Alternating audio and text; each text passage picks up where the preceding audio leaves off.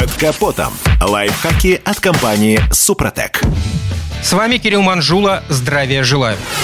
Кузовной ремонт всегда был недешевым удовольствием. Нет, конечно, можно вспомнить капиталку двигателя или трансмиссии, но согласитесь, с такими проблемами мы сталкиваемся куда реже, чем с ржавчиной, вмятинами и сколами на кузове. Качественный кузовной ремонт требует больших временных и трудовых затрат. Это кропотливая работа, при котором нужна максимальная концентрация. На каждом этапе ремонта неприемлема спешка. Мастер должен точно следовать технологии и делать все качественно, а не как попало, чтобы результат порадовал водителя не только после приемки работ, но и через полгода и даже год эксплуатации. Плюс львиную долю кузовного ремонта составляют расходные материалы, автоэмаль и использование оборудования. Отдавая машину в кузовной ремонт, нужно понимать, что специалисту предстоит шаг за шагом проделать несколько непростых процедур. Демонтировать кузовные элементы, которые потребуются для проведения ремонта. Выполнить кузовной ремонт по технологии, установить отремонтированную деталь и отполировать ее.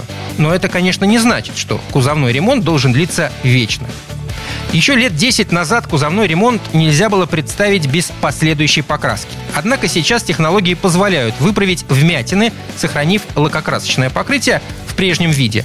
Но важно понимать, что таким способом можно отремонтировать только вмятины и другие мелкие повреждения. Если требуется основательный кузовной ремонт, например, после ДТП, то без последующей покраски не обойтись.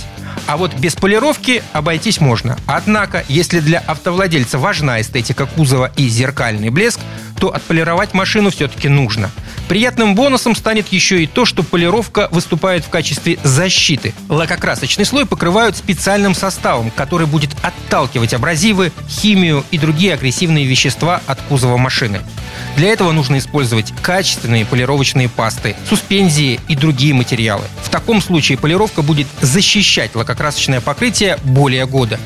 Иногда же полировка машины требуется из-за некоторых дефектов. Присмотритесь к автомобилю после покраски. Если на кузове есть частички пыли, если некоторые места кажутся матовыми и где-то есть мелкие пузыри или бугорки, то лучше будет отполировать такой кузов. Это предотвратит образование коррозии. На этом пока все. С вами был Кирилл Манжула. Слушайте рубрику «Под капотом» и программу «Мой автомобиль» в подкастах на нашем сайте и в мобильном приложении «Радио КП», а в эфире с понедельника по четверг в 7 утра. И помните, мы не истина в последней инстанции, но направление указываем верное. Спонсор программы ООО «НПТК Супротек». Под капотом. Лайфхаки от компании «Супротек».